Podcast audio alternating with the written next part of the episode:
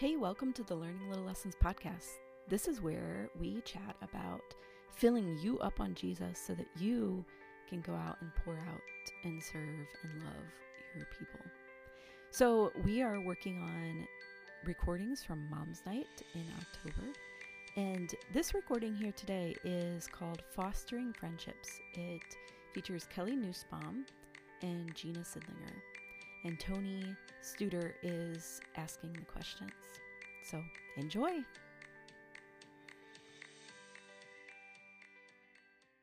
So we have Gina and Kelly, and I'm gonna just go ahead and uh, this is on fostering friendships, is what we're talking about. Um, so Gina, why don't you go first? I'm gonna have them, you guys introduce yourselves, how many kids, um, share a little bit about your husband. Okay, go ahead.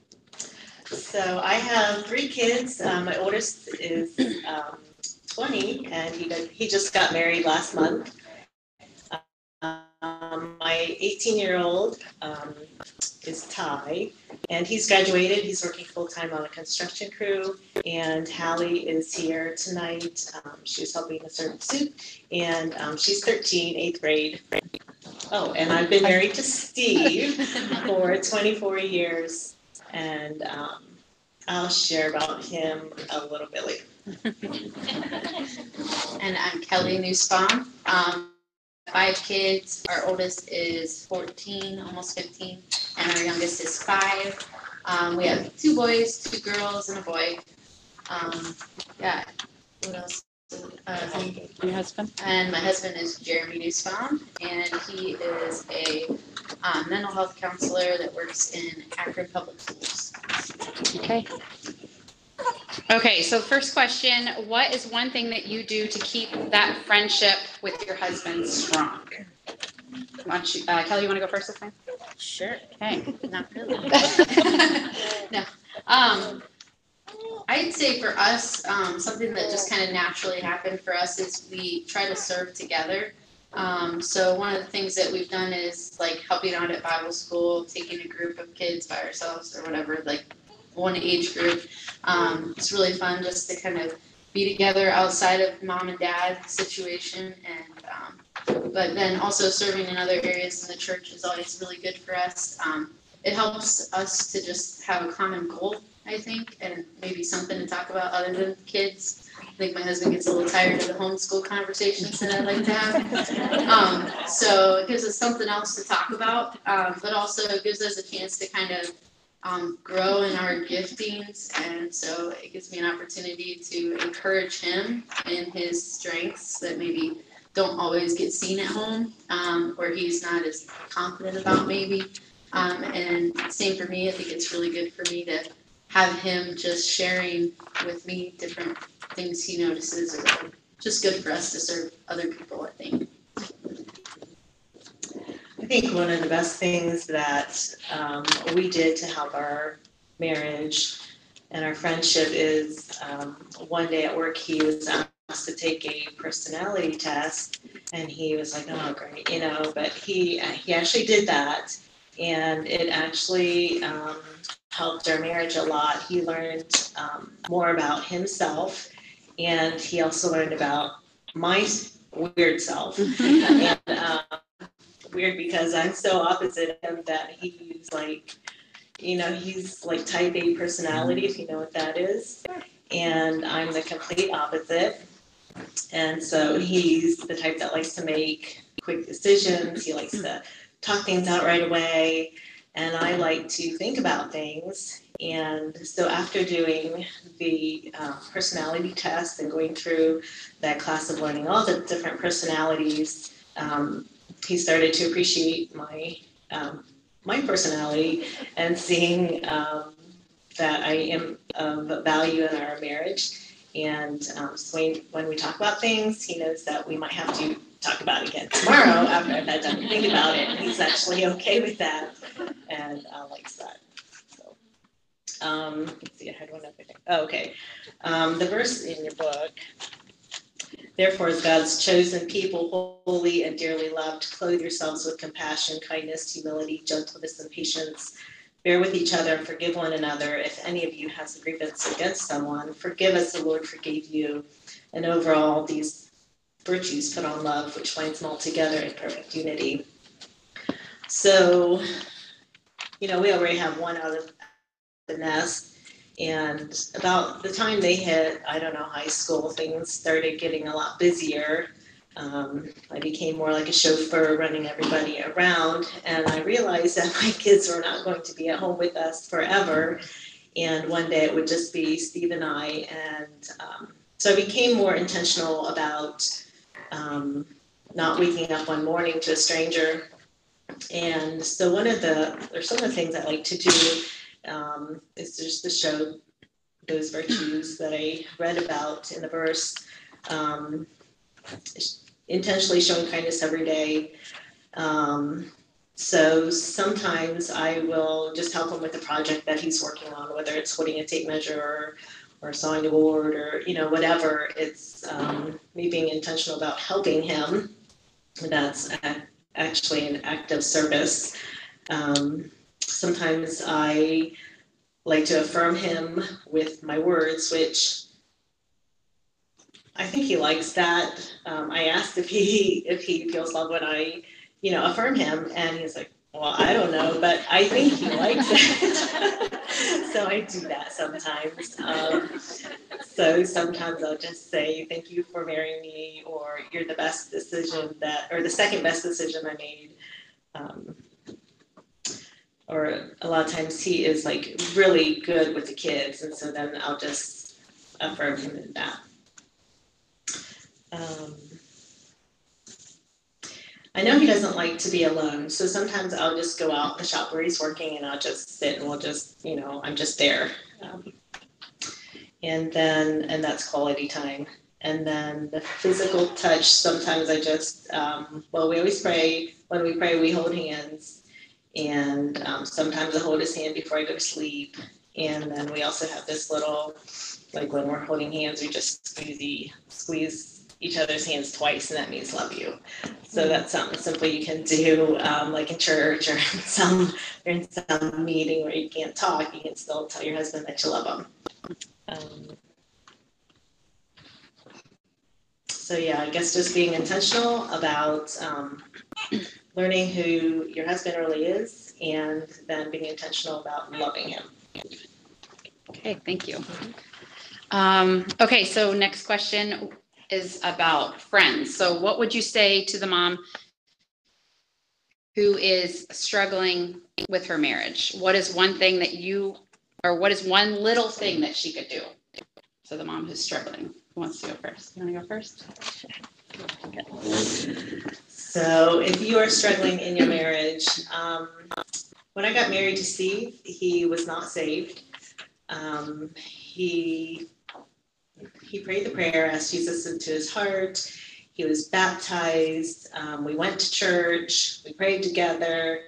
Uh, he read his Bible, but on the inside, he still struggles with the sin of pornography. And I say that openly, he does too. So I'm not saying anything behind his back. And so he wondered why he didn't feel different in on the inside and why he couldn't beat that sin. And so he started questioning, well, if this is if this is how it's going to be, why should I follow God? Um, and so he went on a journey of seeking God, and he really just got into that good book and read and read and read. And um, in that process, God showed himself real, and he saved him, and his struggle with pornography ended. And so that is also when our friendship became real and good. Um, so I would say if you are wondering if your husband is saved, like really saved, um, if he's following Jesus, um, find yourself a couple friends and pray for him, pray for his salvation, um, pray for your marriage, and I have something else.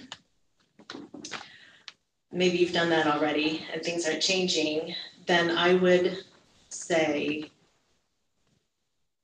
um, you know, when I got married, I thought I love I love this guy. We're going to be blissfully happy until the day we die. And um, when he made me cry twice on my honeymoon, it should have been a wake up call. um, I, I learned to trust God. I learned to trust Him with my feelings, my my problems. Um, sometimes I would take things to the Lord that Steve wanted to make a decision on before he was saved, and I was like, that is that is a horrible decision. And um, so I take it to the Lord, and I would get my peace. And sometimes He would change the situation, and sometimes He would just change me. Um, either way, I won because I could still have joy in the Lord um, through the bad decision. um, so I would say to the mom who is struggling, maybe don't look at your marriage as I have to be blissfully happy. Maybe it's God wants to use your marriage to make you holy. Um, that was really good. Can I write notes while? um, sorry, gotta get my mind. Okay, so I would say my um, suggestion would be evaluate how you are treating your husband. Um, I think I can look back to the early years of marriage and Carrie even hit on it, just like I undermined him a lot. And it came to a point where I wondered, you know, is my husband ever going to lead, lead our family? Like, I just want him to lead us. And it was some, I don't know, WCRF thing came on the radio and just smacked me in the face and was pretty much like, well, are you letting him lead? And no, I was not letting him lead. I had just completely deflated him with everything I was doing and saying. And so, um, a friend of mine has been talking about love and respect in marriage and how women want to be loved and men want to be respected. And it's just a great reminder that, you know, we think so differently than our husbands. Um, and uh, when we respect them, it means the world to them. Um, I listened to a podcast last week by Doug Wilson, and he was talking about how, um, you know, you can know what a hamburger tastes like and still be starving. And like the same is true for us, right? We can say, like, I know my husband loves me, but you can still be starved for his affection, right? And so then for him, he might know that I respect him, but have I really made that clear to him lately? Um, so I guess I would start there. Just evaluate first yourself and go from there. Okay, good. Uh, what about mom friends? How do you find them and how do you keep them? Kelly? Um, so I guess for me personally, um, as a believer, being a part of the body, um, you know, it's my responsibility to be invested and engaged in the body. And, um, you know, none of us would come across the hand and say, wow, that is very lively and active, like when it's severed from a body, like it's a, it's a dead hand, right? Sorry for the graphic imagery. um, but you know what I'm saying? But when that hand is connected to the body, there's life, right? And so the same is true for us. I think for me especially, um, you know, when I wasn't invested in the body or engaged with the people that I go to church with, um, or even if you aren't in a church right now with other believers, wherever you are, you should be connected to a church or a group of believers. And um, for me, that was huge. That was where the friendships came is investing in other people that also loved Christ like I did. Um, so would say. Okay, so I would say to just be praying for friends. Um, my kids, they have in the past struggled with friends, and I said, let's pray for friends. And it was amazing. Not too long, much longer after that, they each had a friend. And so I would say that pray for a friend, God knows, and then be open to events like tonight where you can meet new people. Um, and then be vulnerable and be willing to share um, deeply with people because we can all talk about the weather and then we go home feeling the same. But if you share deeply, you share um, what you believe about God or you know share your struggles, it will bind you together with people give you good friends. Okay, and this is the last question. What would you say to the mom who doesn't feel like she has any friends? What is one little step that she could take?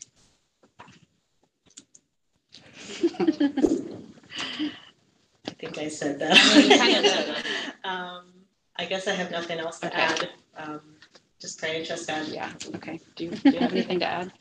Um, I think I would say like, um, kind of, we skipped a question, Did we? but that's okay. 'cause Okay. I'm, I'm happy to skip, skip. that. Okay. Um, so, Uh, I don't uh, I would say, I guess one of the things I wanted to say, whether it answers your question or not, was, um, to look outside yourself and to look outside the box, which is kind of the notes there, but, um, like, I think all of us at some point in our lives have been in a situation where we feel like the lonely person in the room, where it feels like everybody else has these connections and I don't have a friendship like that.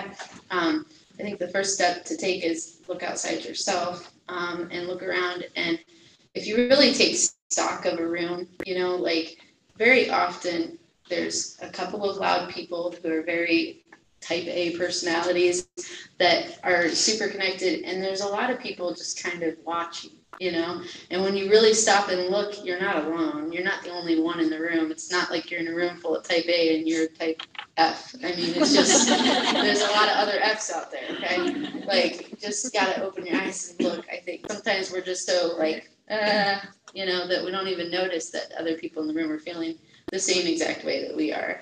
Um, so I would say first, look outside yourself and notice other people, um, and then take the awkward step and go over and introduce yourself.